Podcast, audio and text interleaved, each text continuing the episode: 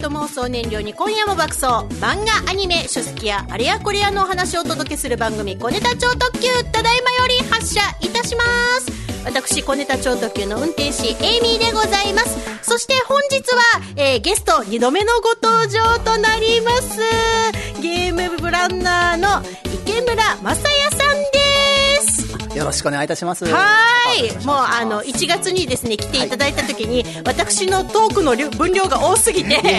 あの、池村さんがね、おしゃべりできる、あの、時間が少なすぎたので、今回はがっつりお話を聞きたいと思いますので、どうか1時間よろしくお願いいたします。お願いします。はい、小ネタ超特急。今回の内容はアンケートコーナー、俺の話、3月ということで、テーマは、あなたが卒業したいこと、いろんな卒業したいこと、皆様よりご回答いただいてますので、後ほどご紹介いたします。小ネタ超特急は、ラジオのオンエア以外にも、いろいろな方法でお聞きいただけます。YouTube ライブ、こちらの方は、FM 那覇のウェブサイトトップページで配信をしております。またですね、後からじっくり聞きたいわという方は、えー番組ブログ、そして FM 那覇のウェブサイトなどでですね、えー YouTube、ポッドキャスティングの方を、えー後ほど掲載いたします。いつでも世界中のどこからでも小ネタ超特急をお楽しみいただけます。ぜひぜひチェックしてみてください。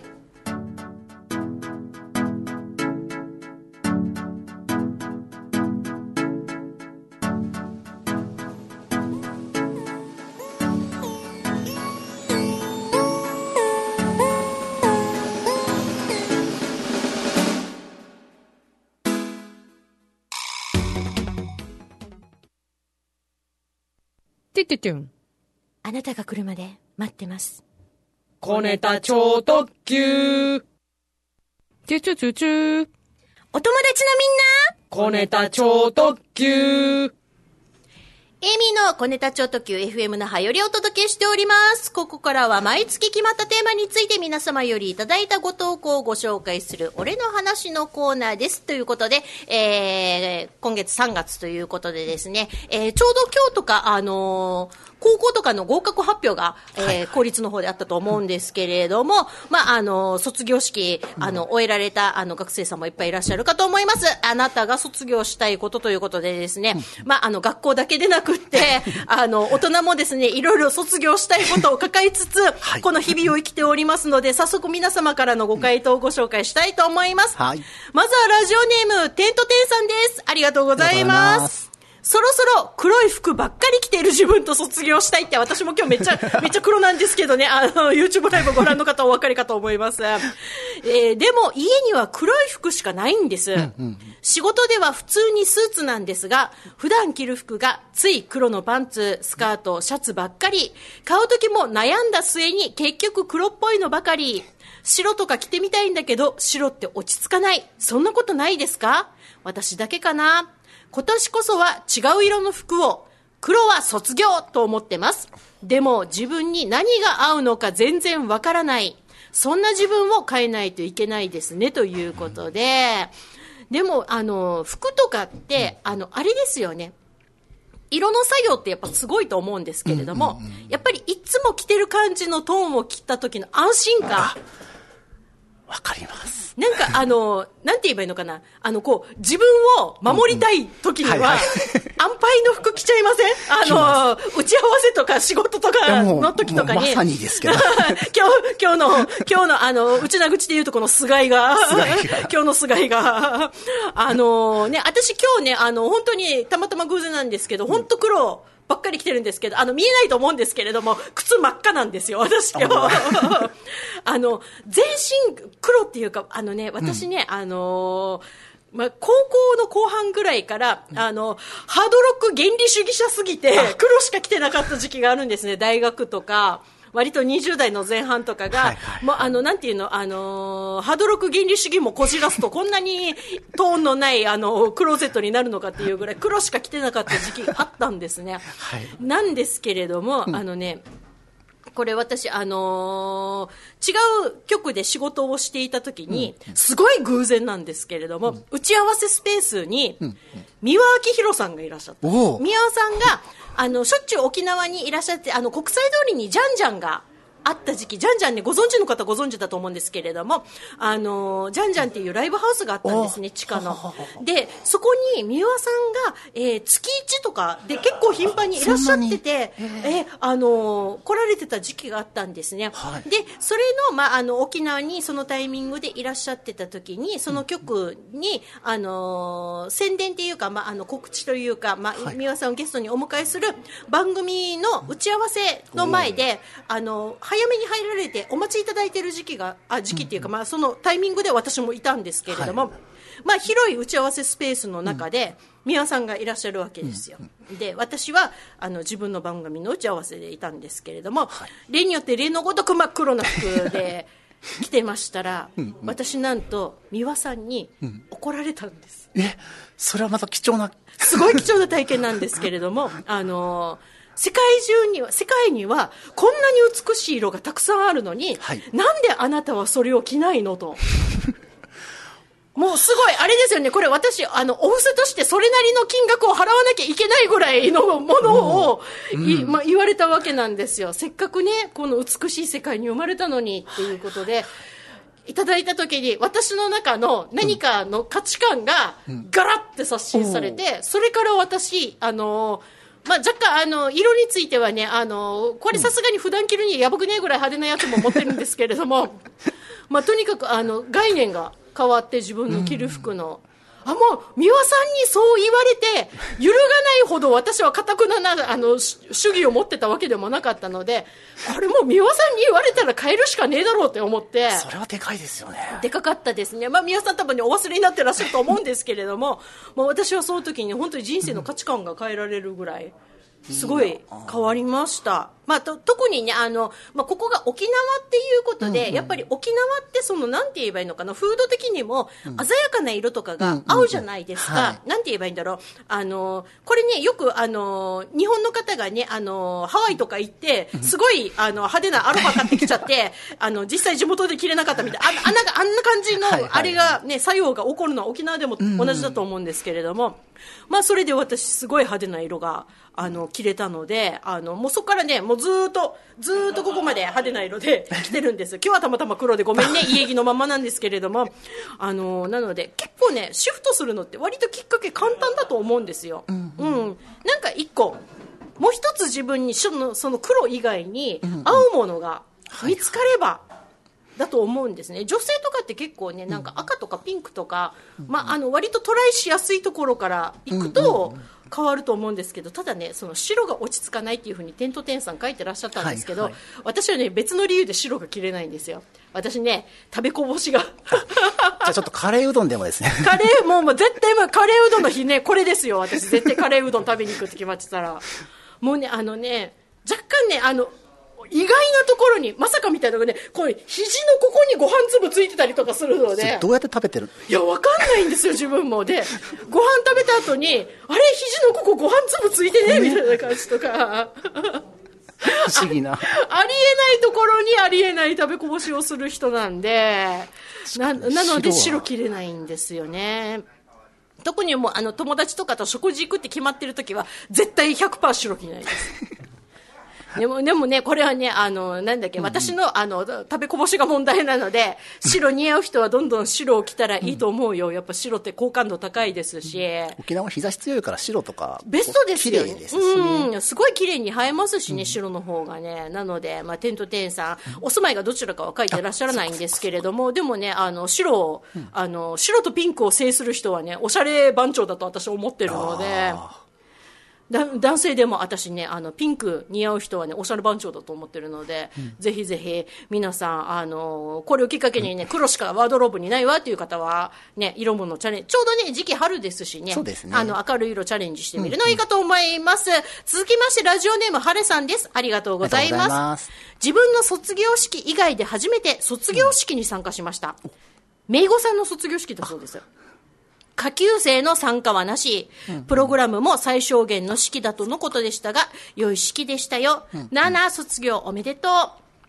う。卒業したいことは、嫌なこと、怖いことから目を背けてしまう自分です。ああ、なるほど小学校の頃から感想文とかに先生がつけてくるコメントが怖くて読めなかった。あ、ああ、なるほどね。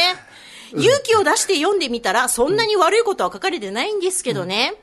今でも好きすぎる小説、ドラマの最後が近づくと終わってしまうのが怖くて止まってしまいます。あ、わかる。エンディングを迎えたくないんですね。なるほど。でですね、卒業式ネタもう一個ありました。こちらラジオネームマーサさんです。ありがとうございありがとうございま。ますす今日、おいっ子が卒業式でした。おめでとうございますおめでとうございます。完全に身内だけ、在校生はなしで開催だったようです。えーこんな事態だけど、式がちゃんと挙げられたのは良かったんじゃないかな。そんな私はまさかの失恋をしてしまいました。こんな春の時期なのに、しばらく引きずりそうです。だから早く思い出と卒業したいということで。なるほど。なるほど。ねえ、でもね、最初のね、ハレさんは、その、まあ、怖いことから目を背けてしまうっていうので、でも私もね、あの、結構ね、なんて言えばいいのかな、あのーそういうのは、あの、苦手なんですよ。すぐに読めない。うん。あの、メールとかでも。あのはい、結構、あの、なんだっけ、こうね、あの、シビアな、あの、ことを、あの、お互い交渉しなきゃいけない局面とかに立ってる時の、あの、ビジネスメールのやり取りとかでもあ、結構、あの、すぐに読みたくない。わかる。一回、一回、一回ご飯食べようか、みたいな感じ。で、一回ご飯食べた後に、ちょっとね、あの、メンタル落ち着いてから一回読もうかな、みたいな感じのね、そういう逃げ方は若干したりもするんですけれども、でもね、あのー好きすぎるドラマとか、あのー小説の終わりが、を読みたくないっていうの、私、あの、ゲームがそうなんですよ。あ、エンディングまで。そう、もうそろそろエンディング行くなみたいな、わかるじゃないですか。はいもう、もう、もう、もう、もう、もう、もう、あの、次行くところが最終決戦だなっていうところとかだと、割と、なんかそっから、あの、なんて言えばいいのかな、こう、もう一回、あの、行けるエリアをもう一回探訪しに行ったりとかするんですよ。世界もう一回こう巡ってこ。そううそうそう、巡ってもう一回ね、あの、思い出を保管してからは行こうみたいなところでね。いや、いいプレイヤーさんですね。ねいやいやいや。やいや、でもね、なんかね、そういうところでね、こう、あの、自分の中でエンディングを迎える前にもうちょっといい思い出を 残しておこうみたいなのをね、やってしまったりするんですけれども、で、マーサさんのこの失恋してしまいましたっていうのはね、まあでも春だし、あの、なんだっけ、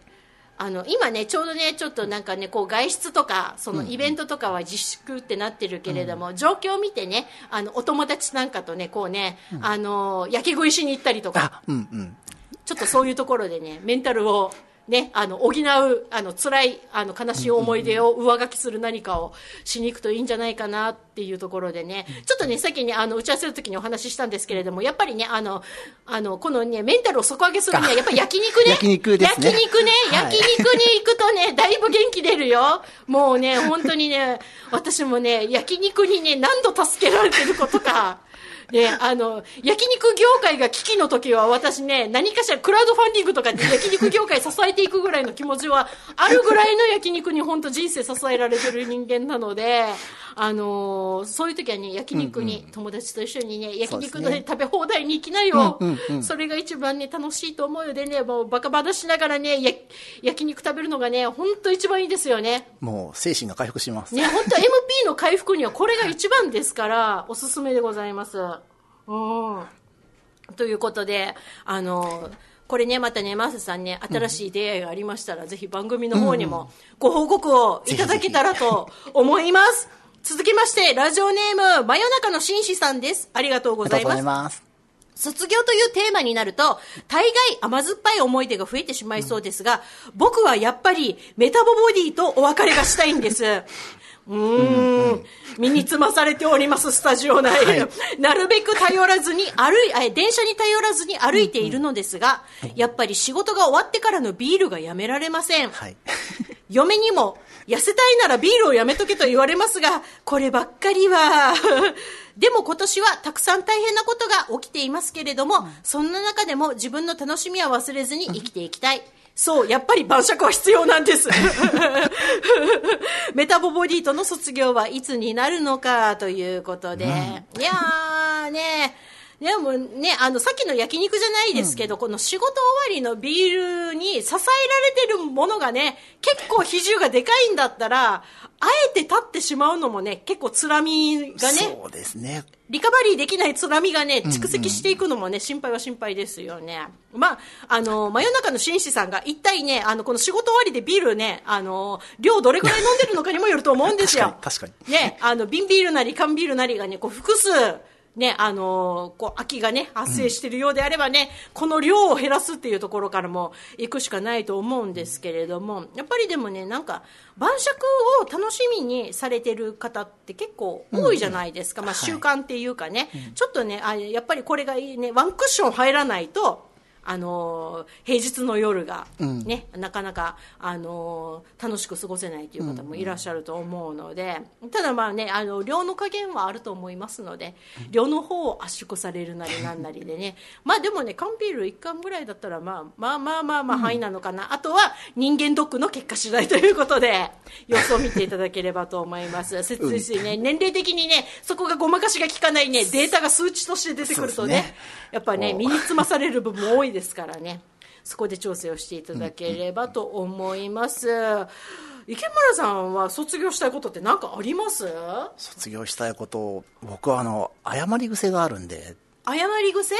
とりあえず、すいませんって言っちゃう。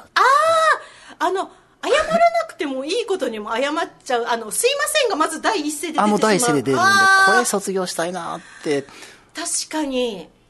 私もねあのあったんですよそれ実は「おう。すいません」がね口癖になってて、はいはい。あの「ありがとう」って本来なら言うべき局面でそうそう「すいません」って言っちゃう癖？そうなんですよ。とりあえずね無意識なんですよね、でもねあれねあのーすいませんって言ってるのがあのもうもうもうもうもうもうあの口が先にねあの脳みそが考えるよりも口が先に言っちゃってるっていうのがあるので、あれねでもね私もあの本当にあすみませんってあの何かを、例えば自分が落とし物して拾っていただいた時にもすみませんとかって言っちゃったりして、うん。そうなんですよいねやそこありがとうだよねって自分で、あの気がついた瞬間に、すあのねあの本当だったらあのすみませんって言うべきだった場所もあるかもしれないけれども、とりあえずありがとうから先に言おうみたいな感じで、割私に変えましたそこ。習慣強制的にとりあえずありがとうって言ってみるっていう。ありがとうから先言ってみようみたいな、あの本当すみません癖がついててあ自分でこれ良くないなと思って、あの人からしていただいたことに対してすみませんは間ち確かにあの、文脈的には違ってるんだけど、言っちゃってる自分がいるっていうのを客観的に あの知ってしまったので、うんそっかそっか。やっぱそこからだなと思って。まあね、で、あとは、あの、ありがとうって言われて、嫌な顔する人は世の中にいないので、確かに ありがとう先に言う癖つけました、私。うーん。うーんやっぱねでもこれってやっぱねあの習慣づいちゃうとなかなかね抜けないので。ですね。なんで、まずはありがとうっていうのを。そう意識してありがとうにシフトしてままず第一声ありがとうからいきましょうみたいな感じでねいくといいかと思います。でもこれってやっぱりねあの私の周りでもあのそこをあのあすみませんっていうのが癖になってる お友達結構いるので、うん。でもねありがとうって言ってね損することはないですよ、いいことしかないからね、うん。言われて嬉しいですしね。言われてい。嬉しいですしね。逆にそうしてもらえるとあの人から見られた時のあのぶっちゃけ印象もいいのでです。ありがとう癖つけておくと結構いいかと思います。他なんか卒業したいことあります？あとは、タバコですかね。意外！タバコ吸うんですよ、僕。意外ですね私あのおタバコお吸いになられないかと思ってたんですけれどもあでもそれは、あの悩んでる人多いかもしれない、あああったあったあったあのねす。あのね同じくねタバコを卒業している方で売り坊さんですね、えータバコ卒業します、お。あえて断言します。すごい。あもう喫煙が許される空間もほとんどなくなり、肩身狭いなってここ数年感じていてしかもこの2年くらいはなんか、えー健康に悪いこと知ってて吸ってるんだよなと自分で思いながら吸ってるという、絶対これメンタルに良くないよなっていう吸い方をしてしまいまして、昨今のコロナの関連でやっぱり喫煙者のリスクの高さを医学ベースのデータで痛感しました。だからタバコから卒業して、今までタバコにかけていた毎月のお金は趣味に費やします。内地のアニメ聖地巡礼にお金使いますということで。素晴らしいで素晴らしい。ねあの、そっちの方で経済を動かそうということで。ね、でもね、あの、やっぱりタバコをね、あの、やめたいなと思ってる方も多いんですけれども、やめられないっていうか、やっぱりね、やめるの難しいっていう現状ありますよね。そうですうん。ね。実は私も10年前までヘビースモーカーだったんですよ、この業界にしては本当に少数派も少数派なんですけれども、声のお仕事ですもんね。そうそう、あのね、私ね、タバコ吸っててね、全然声が変わらなかったそれはそれすごい。ね。で、なんですけど、私ね、辞めたきっかけが一個ありまして、はい。あの、私ね、一発、最初の禁煙で辞められたんです。で、これね、理由があって、はい。あのね、ちょうどね、10年前、11年前の年末かな、もう年末押し迫った頃に、もう、ひどい風邪をひいたんですね。あの、喉に来る風邪をひいて、私、めったに、あのーそんなに喉に来る風邪ひかないんですよ。本当に10年に1回か、それぐらいしかそういう風邪ひかないんですけれど、で、それで年明けの3日に司会の仕事決まってたんですよ。しかもこれが代打がきあの、できない、私指名の仕事が入ってたんで、で残り期間が1週間ないと、で全力で私はこの完治に向けて努力しましたって胸を張って言えるのはもうタバコを今たった今からやめるしかないなと思なるってほどね。で当日の声のコンディションがはい。どうであれ、私もう自分にもう嘘つかないで本当全力で直す方向に行きましたっていうにはもうやめるしかないなと思ってそう思った瞬間にもうタバコをあの捨ておあの見えるところに置いてたらダメだと思ったのでタバコをしかも私近所のコンビニのゴミ箱に捨てに行ったんですよ、自宅のゴミ箱じゃなくて。あ強い意志を持って。もうもうもうあの絶対あの家にここから先タバコを入れないっていうのでもう捨てに行ってでそれで結局はもう薬とかねあの風邪薬とかを飲んで、インフルじゃなかったんで、もう寝て治すしかないからもうとにかく寝て治してる間にとりあえずきあの禁煙の辛い第一段階が終わってたっていう。あ、なるほどもうね。あの投薬してもうあの寝て投薬して寝てだのこの最初の1週間のあのきつさは私あの病気の辛さで乗り越えましたよりそ辛い方で。より辛い方で乗り越えたのでそうなんですよでそれでもうあのそこからもう10年超えましたねおーうんなんですけれども逆に私がその喫煙者だった頃の,、あのヘビースモーカーだった時期を知ってる人からすれば、よくやめられたねと。そんなに量多かったんです。もう一箱じゃ足りてなかったですよお。私。一日の喫煙量が。もう本当にねあのなのであの誕生日プレゼントにあのハバナさんの あの葉巻が来るぐらい もうあのヘビーユーザーっていうかスモーカーだったのでまあでも私はまあそのねどうしもういかんせんもう動かしがたい仕事が入ってるっていう非常事態ではい。辞めたので逆にあのいいきっかけだったなと思いました、そこまでしないと多分自分無理だったと思うんですよ、うん、なので別にねあの皆さんにねなんかねそういうね非常事態で辞めるとは言わないですけれども まあそういう辞め方をした人間がここにいるっていうことで、まあ一つねあの 私が実在の人間でございますそういう辞め方をした。でも確かにそうですね。私ね、卒業したいことっていうかこれは本当に悪癖なので辞めたいなっていうことが、夜中に空腹を迎えると、はい。食欲を抑えきれずに、はい。おやつをドカ食いしちゃうんですねやめたい。食べたくなるじゃないですか。食べたくなるんですよ。でも冷静に考えたらその時あの、ね、あの空腹を埋めるだけの分量以上を食べちゃうんですブースターがかかるんです。あ、なので本当あのこの量で本来だったら大丈夫だったよねの倍ぐらい倍量ぐらいいっちゃうんですよ。であのーとりあえず満腹になるまで食べちゃう癖があるので、あの11時以降午前3時までのこの間の時間が 間の時間が。間の時間に空腹を迎えないように調整をしないといけないっていうのとあと私なんだっけあのそのねもうリスナーの方は皆さんご存知かと思うんですけれども私ゲーマーなんですけれども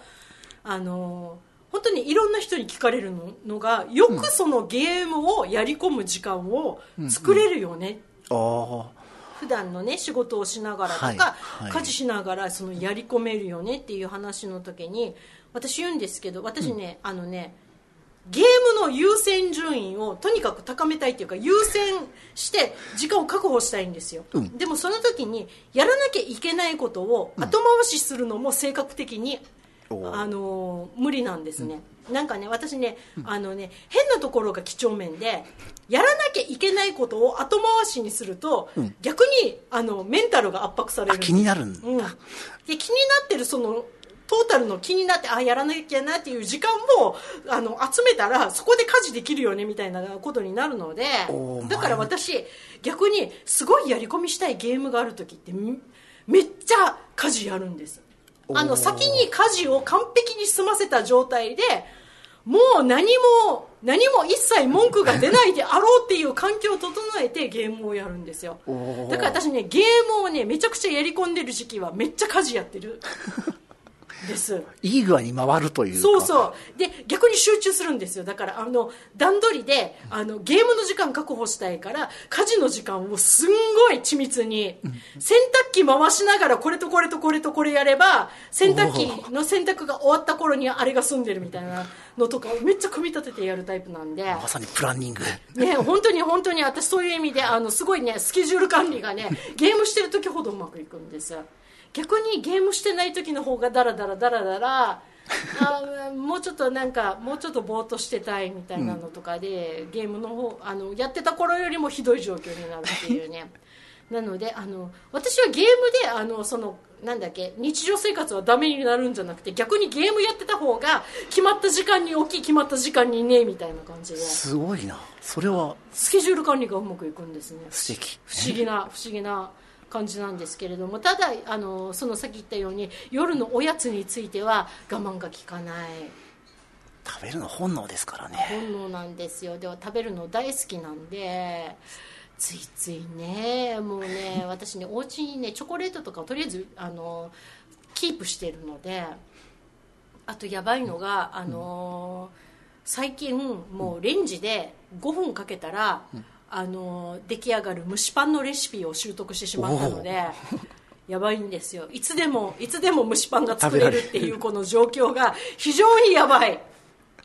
もうねもう5分とかってしね瞬時じゃないですか。だからもうね気がついたらねなんかすごいでかい蒸しパンが蒸し上がってるんですすよごいでかい蒸しパンが。あのちっちゃいちまちました蒸しパンじゃなくてでかい蒸しパンが四角い巨大な蒸しパンが出来上がってるので なんかねこのレシピ知ってしまったばっかりに私やばいなって正直思ってます。はい。あじゃああのこちらラジオのあのアンケートの方ご回答に戻りましょう、はい。えーこちら、えーラジオネームサドンデスさんです。ありがとうございます。断捨離がしたいです。物がある生活から卒業したい。っていうか部屋が汚すぎて雑貨とか可愛いって思ったものたくさん増えてしまうんですよね。これを一気に片付けてすっきりした部屋にしたい。今ちょうど引きこもらないといけない状況なので、しっかり物を断捨離してごちゃごちゃした部屋から卒業します。できますようにということで断捨離はねもう本当に何かすごい大きなきっかけないとなかなか本格的にはいかないですよね。いかないですね。なんかあの大掃除程度のこと以上をやるにはよっぽどのねなんか締め切りとか締め切り。ないと 難しいですね。ここまでにどうにかするみたいな、やっぱい私ね一番いいのはやっぱ、部屋をきれいな状態をキープするには家に友達呼ぶのが一番なんですよね。はいはいはい。うん。片付けなきゃっていう片付けなきゃっていうねあこの追い込まれ方をしないとなかなかやれないので、ただ私も反省材料として断捨離始めたんですけれども、ある一定のレベルから止まってるんですよ今。うん。それは。それはですねあのやっぱり大量の書籍をあ。整理しなきゃいけないっていう時にはい。ボーダーラインをどこに引くか。ああそれは難しい。整理する側とこのキープしとくののボーダーラインがはい。引けなくって止まってるんですよ今。ただもう私なんて言えばいいのかな。あのうちのあのこの容量を完全にオーバーした本が、もう平積みされて早数年。オーバーしてるんですか？おもう完全あのねあのうちの一応なんていうのかパソコン部屋っていうか、あの書斎の壁は全て本棚で埋まったんですね、はい。もうもうあのこれ以上本棚が増やせない状況まで本棚行ったんですけれどもそれに収容できる倍量ぐらいがあ。床に溢れてあのなんて言えばいいのかなこの魔のタワーができてるんですよ。あこれでかい地震来たらやべえなと思いつつも早数年であの第一段階の書籍の整理は済んだんですけれども、うん。第一段階ごときで私の魔のタワーが減るはずもなく 一体これどうするんだみたいな感じでちょっと困ってて。でももうなんかあの本格的にもう電子書籍を両導入しようって決めたのでもうここで第2段階ですよね。この魔のタワーを整理しようっていうところで。ただねこれ整理するときに古本屋に持ってくにせよ量が量なんで本重いんですよね、す重いん。ですよ。物量としてねこれ車に乗せて古本屋に持ってくだけでも気がめいるみたいな。で最近あれがあるじゃないですか。あのとりあえず箱に詰めてはいはい。あのこうなんだっけあの特定の,、はい。あのところにあのお願いしたらあの宅配業者が引き取りに来てくれて、持って行ってくれる。で,、でそこから査定が始まるみたいなところがあるので、そこにお願いするかなっていうふうに考えてるんですけど、そもそも段ボール箱で何箱を私梱包しなきゃいけないのっていうので先が見えない。あと段ボールをスーパーにもらいに行かなきゃいけないのもそもそもが面倒くさいみたいないくつもハードルが。そうそうそう。なんですけどそこ頑張んないとねやっぱりね進まないのでちょっと私もね今年の夏夏いや秋までに。年内？伸びてます、伸びてます。ねギリギリまで。いやでもね本当に断捨離しないとね私ね本当にねあの平置きしてる本に家賃払ってるような感じなのでちょっとそこをねどうにかしたいなと思ってます。はいでは続きましていきましょう。太郎ちゃんからです。太郎ちゃんありがとう。ありがとうございます。3月ですね。太郎です。卒業しないとなと思ってるのは寝ながらスマホしちゃうことです。あれは良くないですよね。でもやってしまう。なので寝るときスマホを離れたところに置いてみようと思うっす、でも取りに行きそうだなとほほということで。同じようにですねスマホ、あのちょっと依存気味という方から来てます、山あり谷川さんです。ありがとうございます。スマホ依存から卒業したい。朝起きたらす、えー布団の中でまずスマホ。起きてもスマホ。仕事中は触れないけど、えー仕事終わったらすぐスマホ。寝る直前までずっとスマホです。でも触らないと落ち着かない。困ったものです。目も悪くなってスマホ愛って言われちゃいましたとりあえず目薬もらったんですけど先生も呆れてました。今年は少しでもスマホの時間を減らせるようにしたいですということで、まあねあのスマホっていうかこれあの依存の問題としては SNS チェックから離れられないっていう人なんですよね、結局ね、あのー私があのし私の友達の投稿を見逃したくないみたいな。私のフォローをしてる人の投稿を見逃したくないみたいな感じのスマホ依存の方ってすんごい意外に多いんですよね、うん。気持ちはわかるんだけれども、これって結局ねもうあれなんですよね。なんて言えばいいのかな？あのスマホをやめるためのすあのスマホ断食塾みたいなのがあるじゃないですか。ぶっちゃけあのいえなんだっけ1週間とかそのね、はい。あのなんだっけ合宿みたいにして合宿。スマホを預けるんですよあ、預けちゃう。預けてもスマホなしの生活に、その何日間か入って、はいこうスマホとの縁を完全に断ち切るみたいな、なんかそういうところも内地にはあるらしいんですけど、まあ、それはよっぽど重度なんでしょうけれども。生活に支障があるレベルで多分とかだうん。でもやっぱりなんだっけあの中国とかでもそのスマホ依存で学校のにもう通えなくなる中学生とかが増えすぎたのでそういうなんて言えばいいのかなスマホ合宿塾みたいなのがあのあってそこにあの通わされるお子さんもいらっしゃるそうなんですよ。それは本当大変ですね。ねえそこまでいっちゃう。ねえでもまあね、あのーやっぱり、あのーそれでね体調を崩したりとか、睡眠時間が取れなかったり、その山あり谷川さんみたいにその視力の方に問題が出てくるとかっていうのはさすがにねちょっとあれなんで。そうですね。なんであのなんだっけあのー自分であのスマホの時間をあの減らすって言ってもなかなかねこれがね、減らせないっていう人なんかはもうあれじゃないですか。もう強引に家族に預ける何時から後とか。渡しちゃう。渡しちゃう。とかしかないですよね。あとはもう、あのスマホの電源を強引に切る。そうですね。電源切るか。ちょっとコンビニに捨てちゃうわけにいかないですもんね、うーん。さすがにそれはね 使えますからね。使えますからね。なんかあの割とお子さんとかはねその夜9時以降とかは、宿題が終わるまで親に預けたりとかっていうね、約束のもとでスマホを買ってもらってる人とかもいるんですけれども、大人ってなると難しいですよね。そうですね。だ特に制限するものがない。ないので、うん。なのでよっぽどのことがないと厳しいと思うんですけれどもさすがにねその視力とか体調の方にね問題があるんであれば、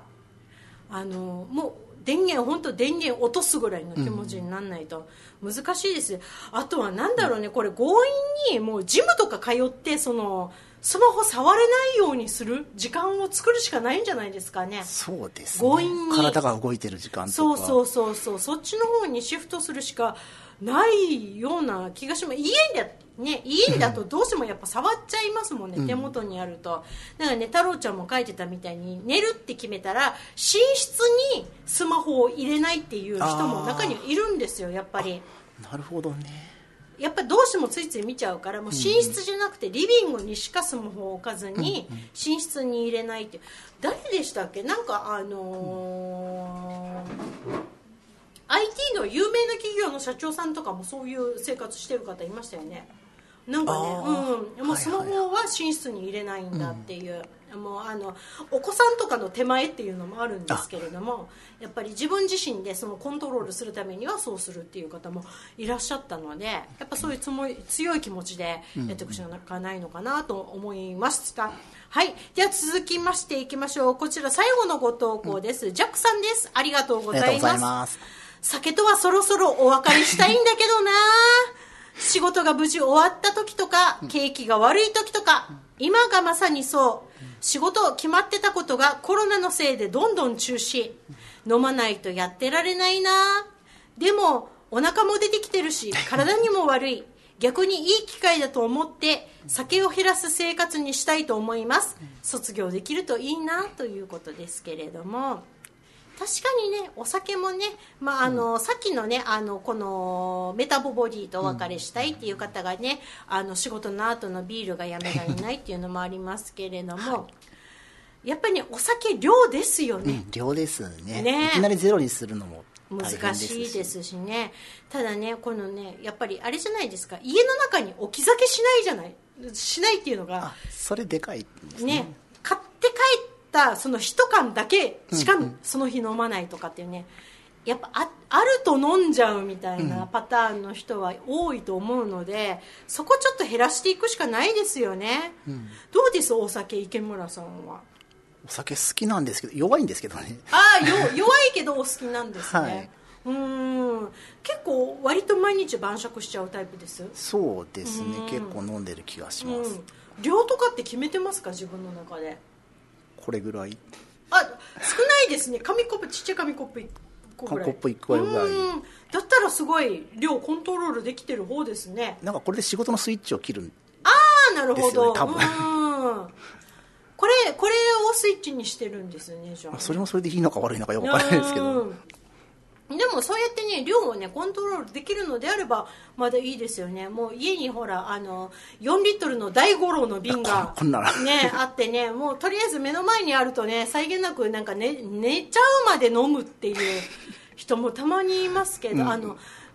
これなしで寝れないっていうのは相当やばいですよね。あそれはもうんなんかそこそこがねあの、ないとどうしても次のステップいけないっていうのは相当やばいと思うんですけれども。楽しく飲めればそう楽しく飲めるうちにね切り上げておくっていうのがやっぱり一番だと思うんですけど、あの面白いのがあって、あのねアメリカの医大かどっかが研究してるみたいな、研究あのずっと追跡調査してるみたいなんですけれども、人類ってどんどん。酒が飲めなくなってるらしいんですよ。あのね酒が飲めない遺伝子の人が増えてるんですって。私はアレルギーなんですよ。酒の。あ、それ本当飲めない方、もう、もう本当に全く飲めないし、あの、なんだっけ、あれもできないんです。アルコールの手肌消毒ができないんです。あ、手に塗るのもダメだし予防接種の時の消毒もアルコール面じゃなくて別の消毒のやつじゃないと皮膚も反応するタイプなんです。確かに聞かれますね、アルコール大丈夫ですか。そうそうそうそう。で私はそれが全部 NG なんですけれどもあのね今ねこのね体質的にお酒が飲めない世代が増えていて、これって体が弱くなってるとかじゃなくってあの人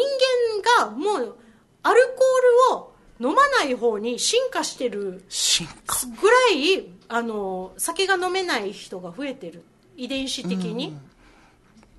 なんであの人間ってそのなんて言えばいいのかな。いろんなものを、あの体質的にあの取り込めないようにして進化してるじゃないですか。そのなんだっけ。例えばあの毒物とかを排除するのも結局他の哺乳類はいけるのに、人間だけいけないダメな毒物っていうのが出てきてるのって進化で獲得してるものじゃないですか、これと同様の感じでアルコールが進化とともに取り込めなくなってるっていうところで、えー、面白い。このなんて言えばいいのかな？あのなんて言えばいいんだろう？これ人類の中の相違として アルコールもうそろそろ人間卒業する時期に来てねみたいなあシフトの仕方してるのかなと思って。すごいでかい範囲で卒業。そうそうそうそう。人類がアルコールを卒業し始めるっていうちょっと壮大なかっこいい話になってきましたけど。ねえでも確かにあのその、ね、世代がどんどん若くなっていくにつれ、アルコールが遺伝子的にむあのダメな、あのパーセンテージが確実に増えてるらしいんですね。わ知りませんでした。ちょっとこれ面白いです。うんでこれがあのもう論文でもう出ちゃってるので、あそうなのかって。でなんか最近あのお酒の消費量自体がその減っていってるっていうのの決定的なところは若者層若年層っていうかまあその二十歳以上の、あの若者層が飲まなくなってる。習慣として飲まなくなってるっていうのが当たり前みたいになってきてるらしくって、私も最近痛感するんですけれどもお友達とかと飲む時に、あのね全く酒を飲まない飲み会が発生するんですね。結構頻繁に。全く酒を飲まない飲み会っていうのは、その、え、居酒屋に行ってるのに全員酒飲まないみたいな。うん。であの飲める人間も来てるんですけれども、今日なんか飲飲まないでいいやみたいな、んうんの今日飲まない選択肢を取る友達とかも増えてきてへえみたいな、進化してる。ね、もうひたすらつまみを食いまくるっていうあ、なるほどね。パターンのあそういうのもあるんだなと思って。まあまあねあの、結局ね自分とそのなんていうのかなあのそのスマホもそうなんですけれども距離の取り方っていうところの問題が、あのね、卒業できるかできないかになってくると思うので、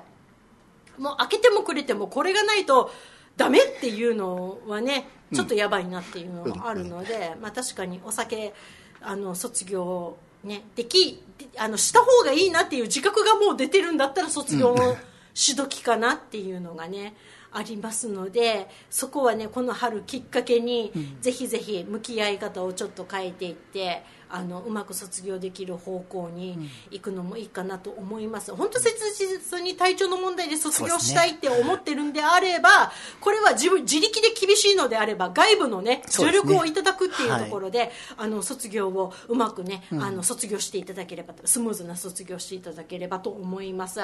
ちなみにですね4月も、まあ、あの時期的には入学とか進学とかね、そういう時期ですので、えー4月のアンケートテーマここで発表していきたいと思います、はい。4月のアンケートテーマは入学進学。新学期就職の思い出ということで、まあ、人生の、ね、切り替えの,、ねあのポイントだと思うので、そこであなたが体験したこと思い出などですね、まあ、楽しかったこと、ちょっと辛かったことも含めてね皆様ぜひご投稿ください。こちらの方は小ネタ超特急のブログのアンケート募集の枠アップしますのでそちらの方にご投稿をお願いします。以上小ネタ超特急俺の話のコーナーでした Your radio station.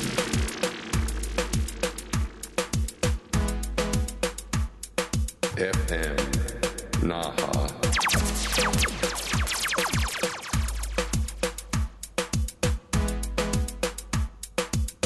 Seventy-eight point zero.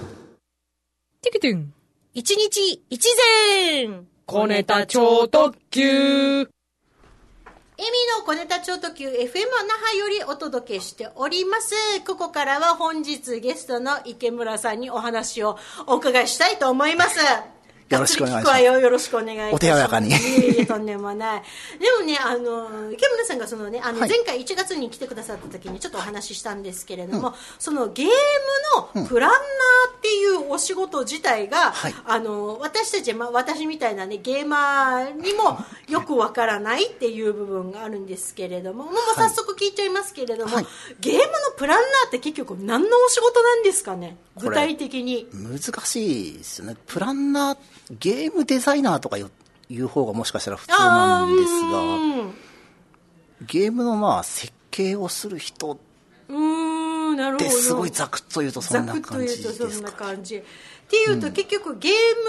ムの制作の前段階、企画段階から、そうですね。がっつりはい。絡んでしていくっていうところの話だと思うんですけれども、まあはい最初もともとそのゲーム業界に入られた最初のきっかけも、まあ、プランナーとして入られたっていうことで。そうですね。でもそこからあの、まあ、前回もお話ししましたけれども、そのシナリオの方を書かれたりとか、はい。プログラムの方をやられたりとかって、はいそう幅が広がっていくっていうのは、はい。あの自分がトライしてみたいっていう感じだったんですか？それともそこできるよねっていうふうに振られた感じなんですかね？もともとがプログラマー、学校でプログラムとか勉強していたので、ええ。その流れで、誰がやれないっていう時に、なんとなくやり始めることになってう、ーん。結局、結局やれてしまうことではあったという。でも、シナリオのライターさんってゲーム大変じゃないですか？ゲームシナリオはそうですね、特殊、そのいわゆる小説とか脚本とかとはまた違って特殊なので、なんか私あのゲーあの、ね、ゲームのライあのこのシナリオってなると、は結構い、ねまあ、ゲームにもいろいろありますけれども、例えば、まあ、あのスマホとかでやるゲームとかになると、シーズンイベントあるじゃないですか。はい。あーもうなんか何辛そうな顔を今すごい初めて見るみたいな辛そうな顔しましたけど。シーズンとか、まあ、ゲームによっては本当に空きがない状態ではい。常にイベントやってたりとかするじゃないですか、はい。あれ大変じゃないですか。いやもう、本当あの、いやもう、もう前のめりでお話し前のめりになっちゃいまますけど、その、例えば、何周年ってゲームって、その、今のスマホゲームってこう、1年、2年、3年ってはいはいはい。続けて、まあお客様がいてくださって続けられるんですけど、そうするとその、1年目はクリスマスイベントはクリスマスでいいんですよ。ええ。2年目のクリスマスイベントもあるんですよ。そうですよね、3うん。年目も4年目もクリスマスイベントがずっとありますよね。あります。うん同じキャラクター。そう。でも何かその前年のクリスマスと何かぶちょっと変えなきゃいけない部分もあります。ね、じゃないとあのなんだっけあのスマホのユーザーさんってのリアクションって結構リアルタイムで返ってくるじゃないですか、はいしかも割と辛辣ですよねもう、その、SNS とかね、すぐご意見とご感想いただけるこれはこれでありがたいんですけども、はい。ね、でなんかねあのその結局、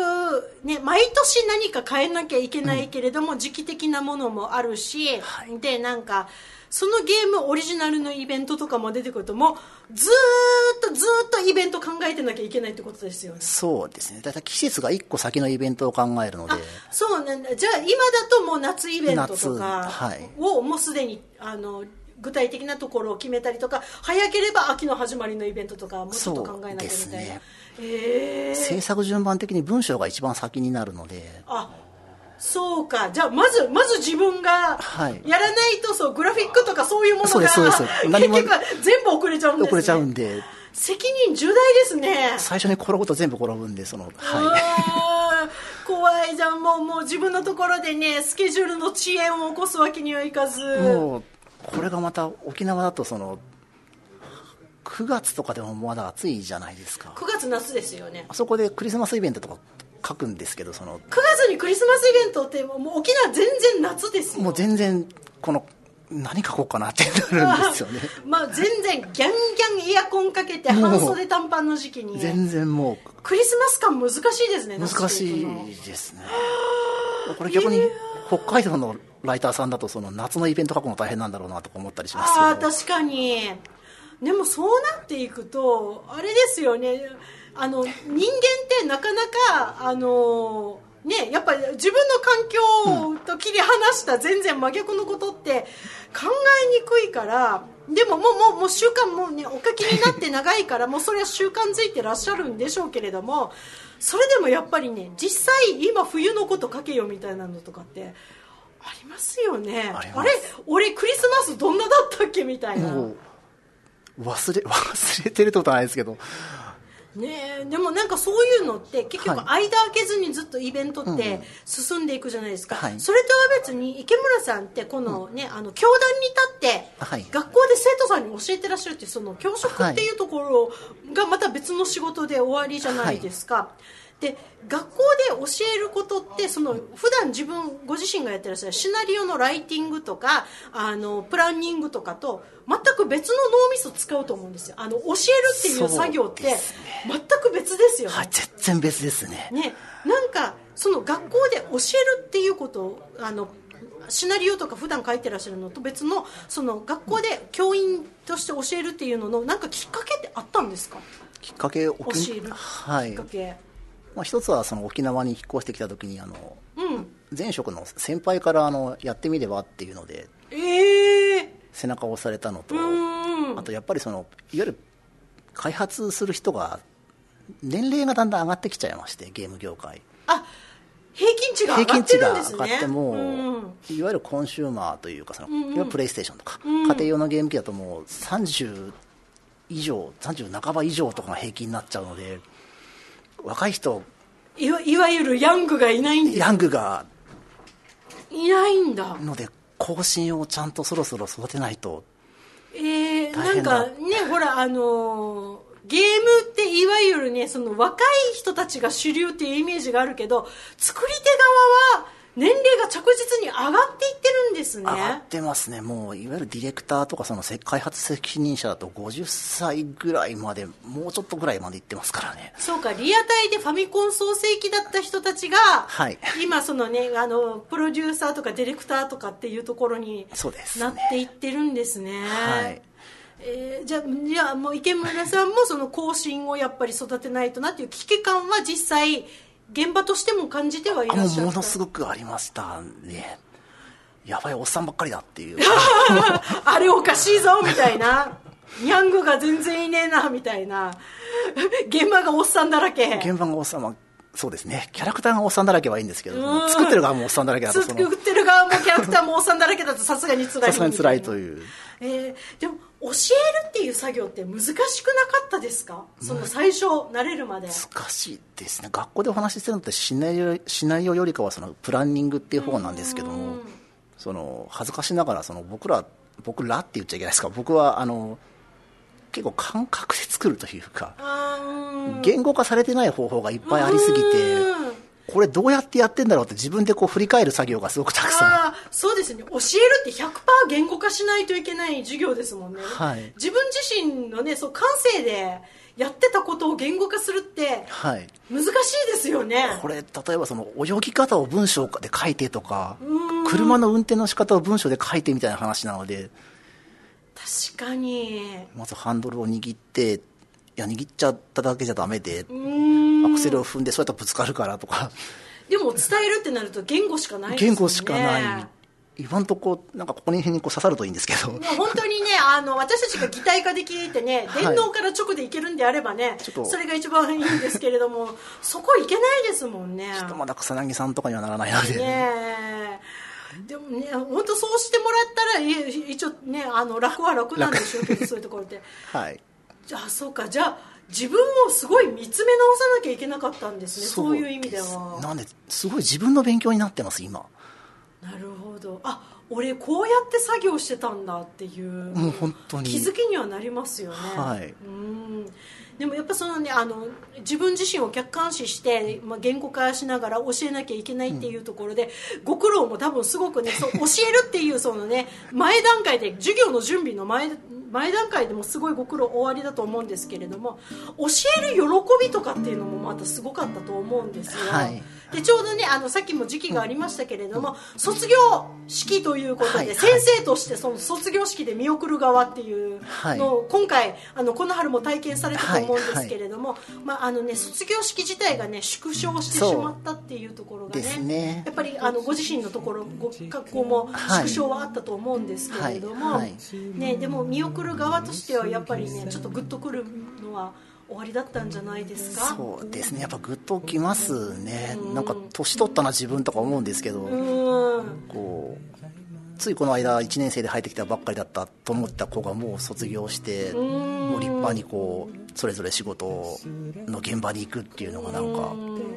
あすごいなってひたただただ思います。そうですよね。でもねこれがねまたねあのすごい感慨深くなるのってきっと多分あのその子たちと今度は仕事を仲間として出会える時期が来た時にまたね、はい。特別な思いがね感じられるかと思いますけれども、なんか早くもエンディング聞こえてきたんですけれども全然池村さんの仕事の話が聞けてないのいでえ。次は夏に来てください。夏までに。季節ごとに呼ばれ季節るんですね。ごとにね、シーズンゲストとしてね、池村さんにあの固定で来ていただければと思いますので、えーもう小ネタ超特急、早くもお別れの時間となっております。次回のオンエアは4月の8日となっております。はい。小ネタ超特急のブログに、えー今回ご紹介しましたアンケートの内容など、えーを、えー掲載いたしますので、ぜひぜひ皆さんご覧ください。ということで、ぜひ次回は夏、はい。次、あの、サマーシーズンにまた、ね、サマーシーズン池村の会を催したいと思いますので、その時よろしくお願いいたします。ということで、小ネタ超特許お届けしたのはエイミーと、池村でした。あそれでは皆さん、さようなら。りがとうございました。また。次は夏で夏に聞いたら耳から